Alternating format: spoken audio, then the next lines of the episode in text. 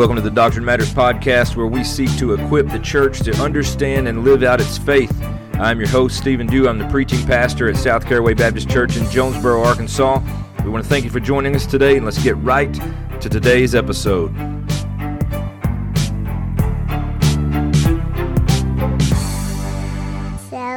Deo Gloria. Well, hello, everybody, and welcome to this episode of the podcast. Thank you for tuning in.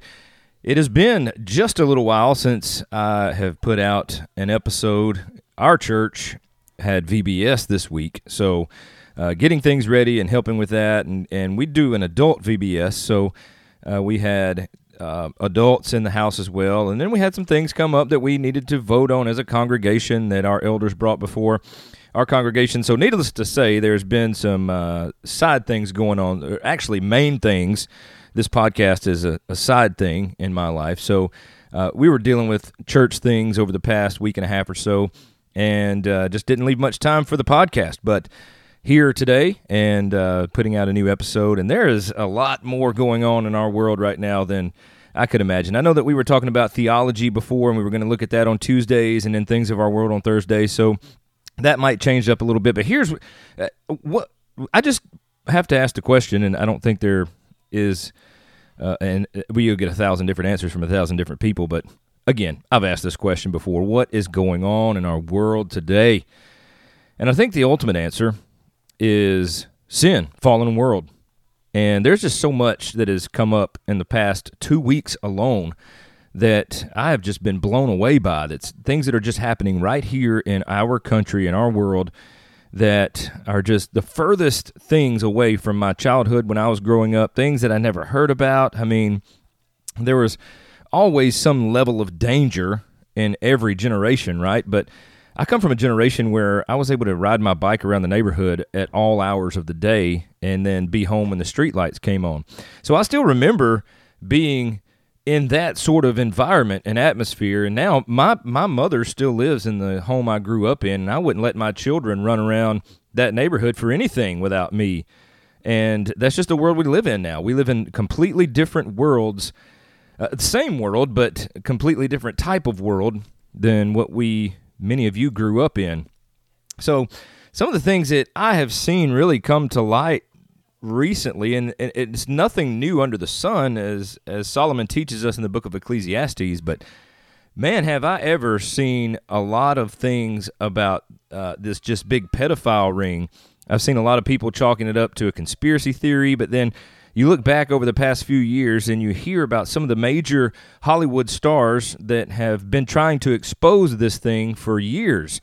Uh, many of this pedophile ring comes from po- po- politicians and uh, uh, high rich people, I would guess, some elite, we would say, and even in Hollywood, uh, the music industry. It's all over the place. And again, some have chalked it up to a conspiracy theory, others are really trying to expose it for what it is and really getting shut down because it appears that this is the biggest money making thing on earth is sex trafficking and the sex slave trade, and it is real, and we can't turn a blind eye to it or pretend it doesn't exist. We can't uh, move on to other things and, and overlook this thing because this is one large thing that we have to be concerned about in our world. We've got so much going on from racist things that are happening still.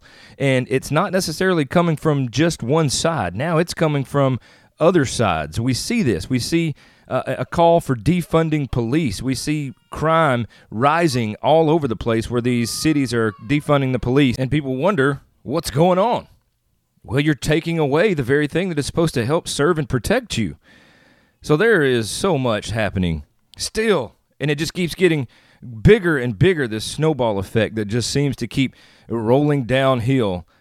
The great singer songwriter Merle Haggard said, are we rolling downhill like a snowball headed for hell? That seems to be the course and the path for this great nation. And everywhere you turn, there is somebody doing something crazy, saying something crazy. And oh, let me add this that many people are suing, pushing back, a lot of arguments and debates going on about whether or not to open school. And that's another thing that's going on in our world today. And, and it's a hot topic. And and and heaven forbid we not talk about masks. I'd hate to to go an episode when we're talking about things in this world and not talk about mask. My state now has a mask mandate, and many people are not complying to that mask mandate. And I can tell you what they are complying to. They are complying to a great debate on mask. That has not stopped one bit. I believe until masks are no longer needed. Well, let me take that back. I believe we'll prob- probably be talking about mask for years to come. And uh, it's just so much happening, so much. From the time that we heard about George Floyd to now, there is so much that's going on, so much happening, continuing to happen. And it's almost like we can't catch a breath. Because every time we turn around, there is something new in the news, something that really is going to end up affecting a lot of people. And something else that's happened recently is California has gone backwards again with the reopening of their state. And uh, I believe it's Governor Newsom, Frank Newsom, if I'm not mistaken, that, that he banned all religious services and gatherings indefinitely. And he also said that you can't even have in home religious meetings. Uh, things like that, man. Everywhere you turn, there's just something going on. And, I, and it wasn't it De Blasio in New York that said you can't do anything basically unless you're unless you're a protester for Black Lives Matter. You can have those, but you can't have church. You can't have large gatherings. You can't have anything. And if we're honest, we hear these, especially as believers, we hear these things, and it could be very, very discouraging. It could. Uh, be something that bothers us so much to see all of this happening to believe that there is something greater at play here, and to not be able to really do anything about it. And as Christians, we see this, we see this as a fallen nature of man. We see this as a being a part of a fallen world. So we can still get discouraged in that. Although we know that it is sinful men and women carrying out sinful plans and just being destructive, we know that there is a greater good at hand. We've talked about this greater good in my church. We've talked about this greater good even on this podcast that the greater good for believers, even in the midst of a crazy world, even in the midst of suffering, we find in Romans chapter 8, verses 28 through 30, that that greater good is for the believer to be conformed to the image of Christ. Now, Sadly, we see many believers being conformed to the image of the world, and Paul also teaches us something about that in Romans chapter 12. I believe we've even talked about it before that we see so many churches finding themselves conforming to the pattern of the world, holding on to every little thing that blows that way, anything that they can grab onto, and they leave the Word of God when they do it. So it leaves believers, true believers that stand on the Word, that stands on the true Word of God, that stand against destructive heresies, that stand against racism, that stand against Black Lives Matter, the movement, the political party, or not the party, but the political agenda, uh, that stand against things that go against the Bible. And then when real believers do that, they are looked at as someone that should be thrown out of society, cast out of society. They should not even have a place in society anymore. Those people that stand on the Word of God then become the bigots, which Christians have always been called that. It's just getting bigger and bigger now. So we have always been called. Uh, people that are serving a dead God, people that are living by an antiquated book. And really, this book is living sharper than any two edged sword. So it's the most powerful weapon that we have especially as believers, and when we use the Word of God to stand on principles, to stand against destructive heresies, to stand against uh, to uh, authoritative governments and a dictatorship form of tyranny that they have going on in some areas. When we use this book, we're looked at as the bad people.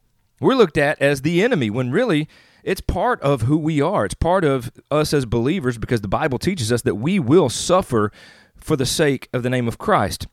Here's the thing about Christianity we have to remember this. Although we see all of these things going on around us, and there may be a, a sense of suffering that is happening with us, I don't think it's full persecution yet, but let me say I do believe it's coming. But although we do have this form of suffering here with us, we have to be reminded that the Bible teaches us that we as believers will suffer like Christ suffers. So here's the thing many churches and many people that claim to be believers have fallen into cheap grace and easy believism. And that is not what the Bible teaches. People that fall into this easy believism, cheap grace camp find themselves wanting the benefits of Christianity without having to pay the cost of Christianity. Now, the Bible itself teaches us that we must count the cost before following Christ. As we follow Christ, we must understand what it will cost us because truly following Christ will cost us something. It's going to cost us comfort, it's going to cost us friends, it's going to cost us uh, not having the most cushy, awesome life because the Bible teaches that we will suffer, that we will be persecuted for the name of Christ.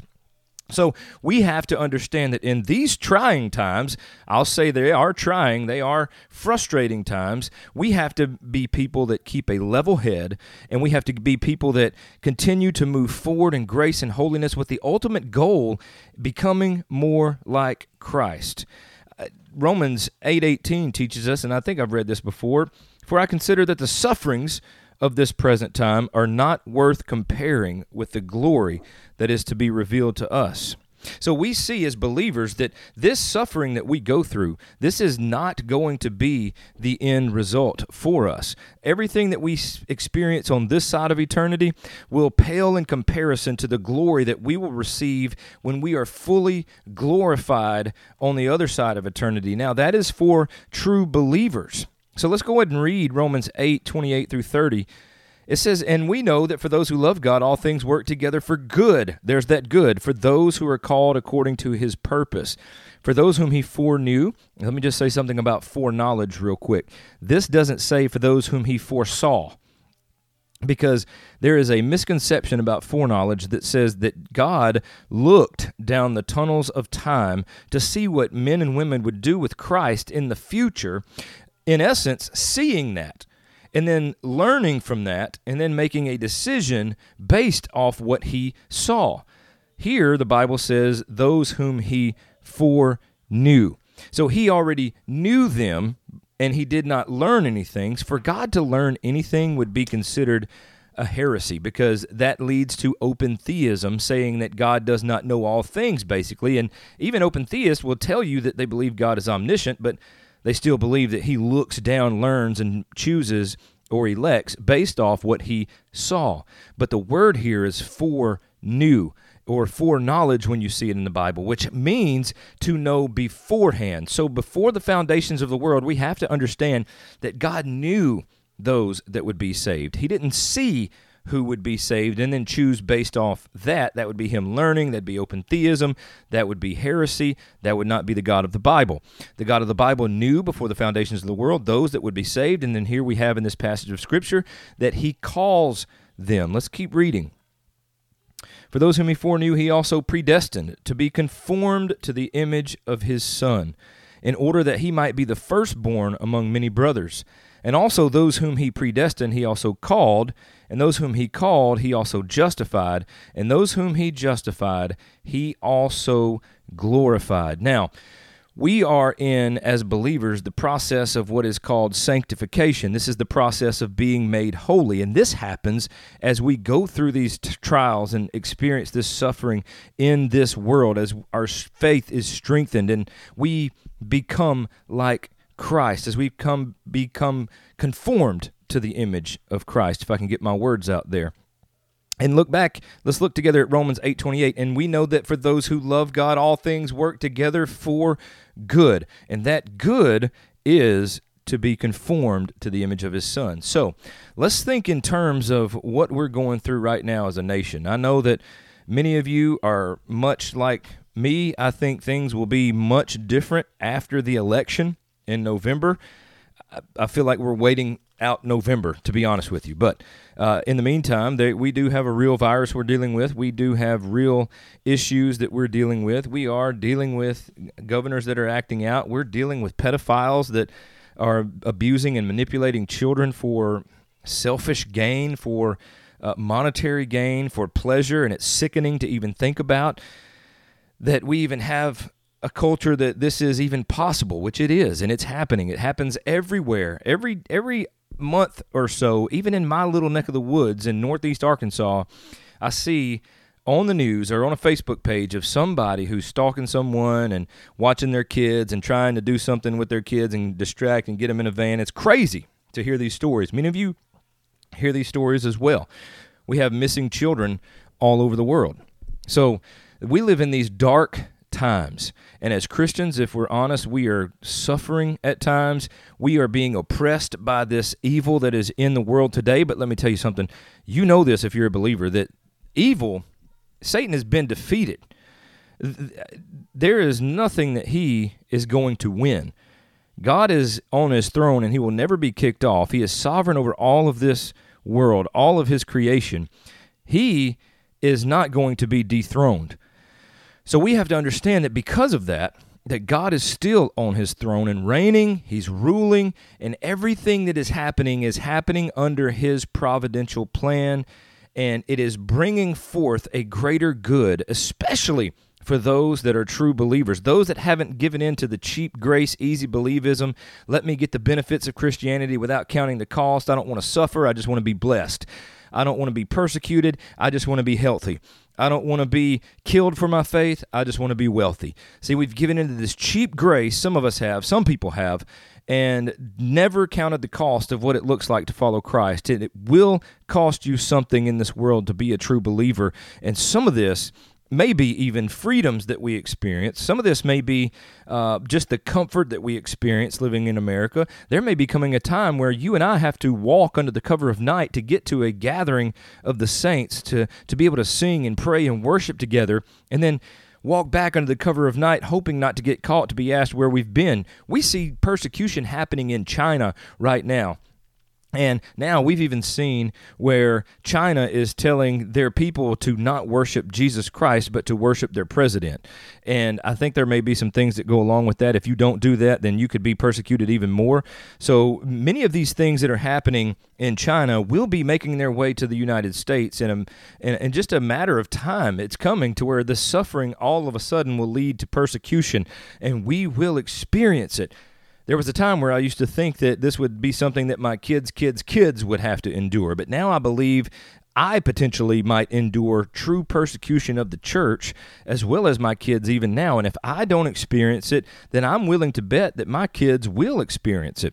So if they are going to experience it, then it's just going to be continuing until Jesus comes back. And when Jesus comes back, there will be glorification for those that are in Christ. So we are in this sanctification period where we are being made holy, we are being made to conform to the image of Christ, and we look to Him and not to the world. If we look to the world, we are going to find ourselves some of the to be some of the most depressing, some of the most frustrated, tired believers there have ever been. Do you know what the early church did? They scattered from per- persecution. They fled persecution, but they continued to preach the gospel boldly. And even we see that uh, they were there experiencing persecution Acts chapter 4, go back and read that. They were persecuted and then they gathered together and they prayed for boldness amidst this persecution to continue to preach the gospel. They didn't find themselves huddled up in prayer saying, God, please help our nation. Please help us. We're scared. We don't know what to do. We know what to do as believers, and it is to get outside and preach the gospel of Jesus Christ. If you are persecuted for it, that's part of the cost of following Christ. If you are put in jail for it, that's part of the perse- uh, part of the suffering and persecution and what it's going to cost you to follow Christ. So we are to get out there and preach the gospel, not cower in fear. The early church praying for boldness after being persecuted was continued to be persecuted. Yet they continued to preach Christ and Christ crucified. Why? Because many of them had seen and walked with Christ. Many of them knew Christ. They they believed what they saw. And when he died, buried and rose again, they continued to preach that gospel that they so uh, were were deeply saved by.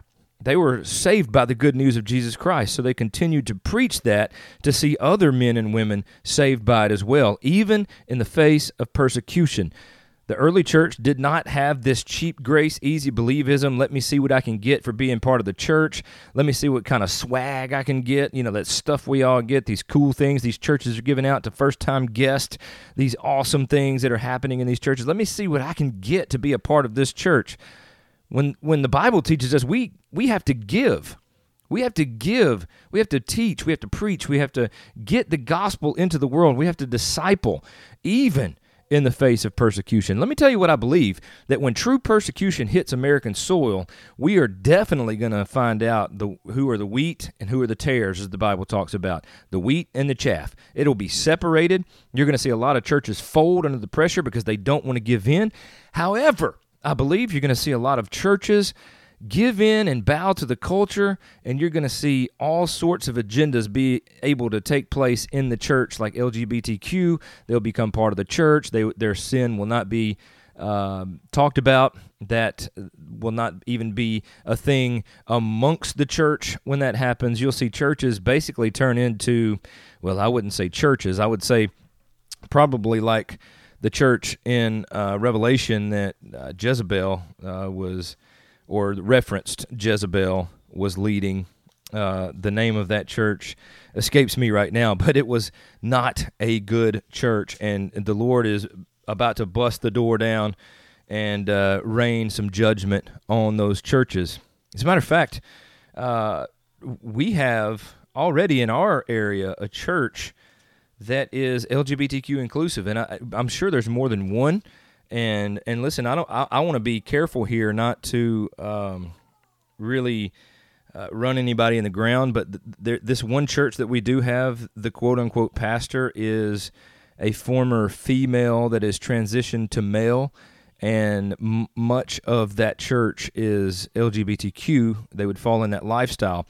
And I, personally wouldn't call it a church. I don't want to attack anyone, but it is not a church, but they are promoting themselves as a church. And here's the sad thing is that this group is doing a lot of serving in our community when many other churches are just sitting back not. So they are serving our community. We could probably learn something there, but we cannot condone that lifestyle. I don't think we can call it a church, and I don't think we can call the pastor a pastor because everything is done in the eyes of God, as the Bible says, as an abomination. So we see this happening in little small towns like I live in, and it's happening all across the world. I've seen documentaries of of these kind of churches happening all over the South, especially. Uh, we we see it. it. It's coming up. This is going to be part of who uh, many government people and entities want to see the church look like. Is this all inclusive church? And I think we're moving toward that at a rapid pace, and anybody that pushes against that will be persecuted. So we must be careful now to see where we stand.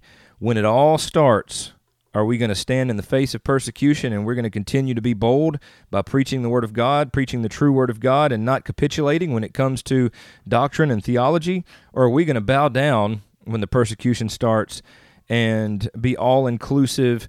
And really destroy what a true church is. I, for one, am willing to do whatever it takes. Uh, I don't say that as being arrogant. I don't say that as being puffed up.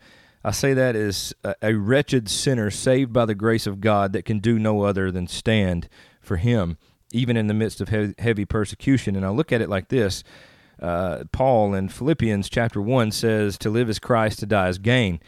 And uh, if, if, if I die, then it is my gain because I leave this sinful world and I am present with my Savior, and glorification can now commence.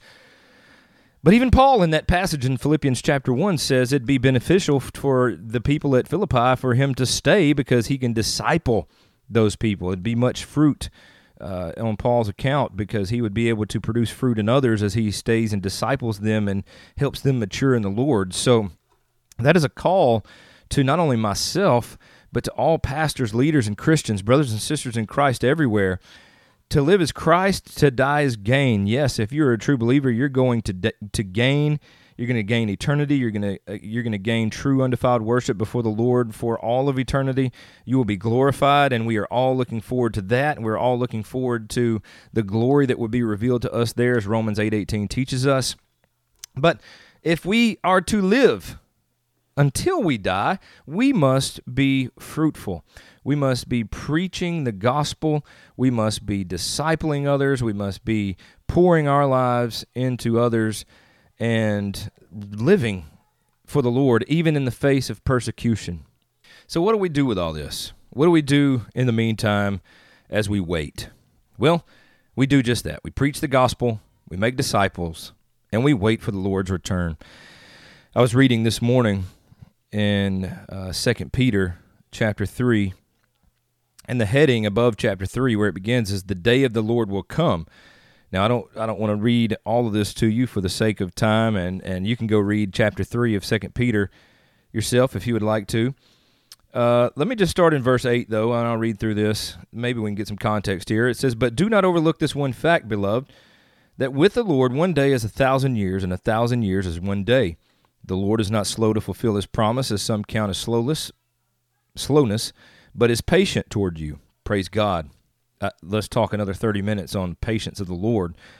Uh, let's we we could, but I won't. I am grateful for the patience of God, even as a believer, that He has patience with me. It's amazing the God that we do serve that He would be patient towards sinful, fallen creatures such as me and you. But He's patient towards you, not wishing that any should perish, but that all should reach repentance. But the day of the Lord will come like a thief and then the heavens will pass away with a roar, and the heavenly bodies will be burned up and dissolved, and the earth and the works that are done on it will be exposed. Since all these things are thus to be dissolved, what sort of people ought you to be in lives of holiness and godliness, waiting for and hastening the coming of the day of, the, of God, because of which the heavens will be set on fire and dissolved, and the heavenly bodies will melt as they burn? But according to his promise, we are waiting for new heavens and a new earth in which righteousness dwells. That is really what we are waiting on here on this side of eternity. We're waiting on the coming Lord, where everything will be burned up like wood, hay, and stubble, and we will have a new heaven and a new earth that Revelation teaches us, where God will be with his people and we will be with God.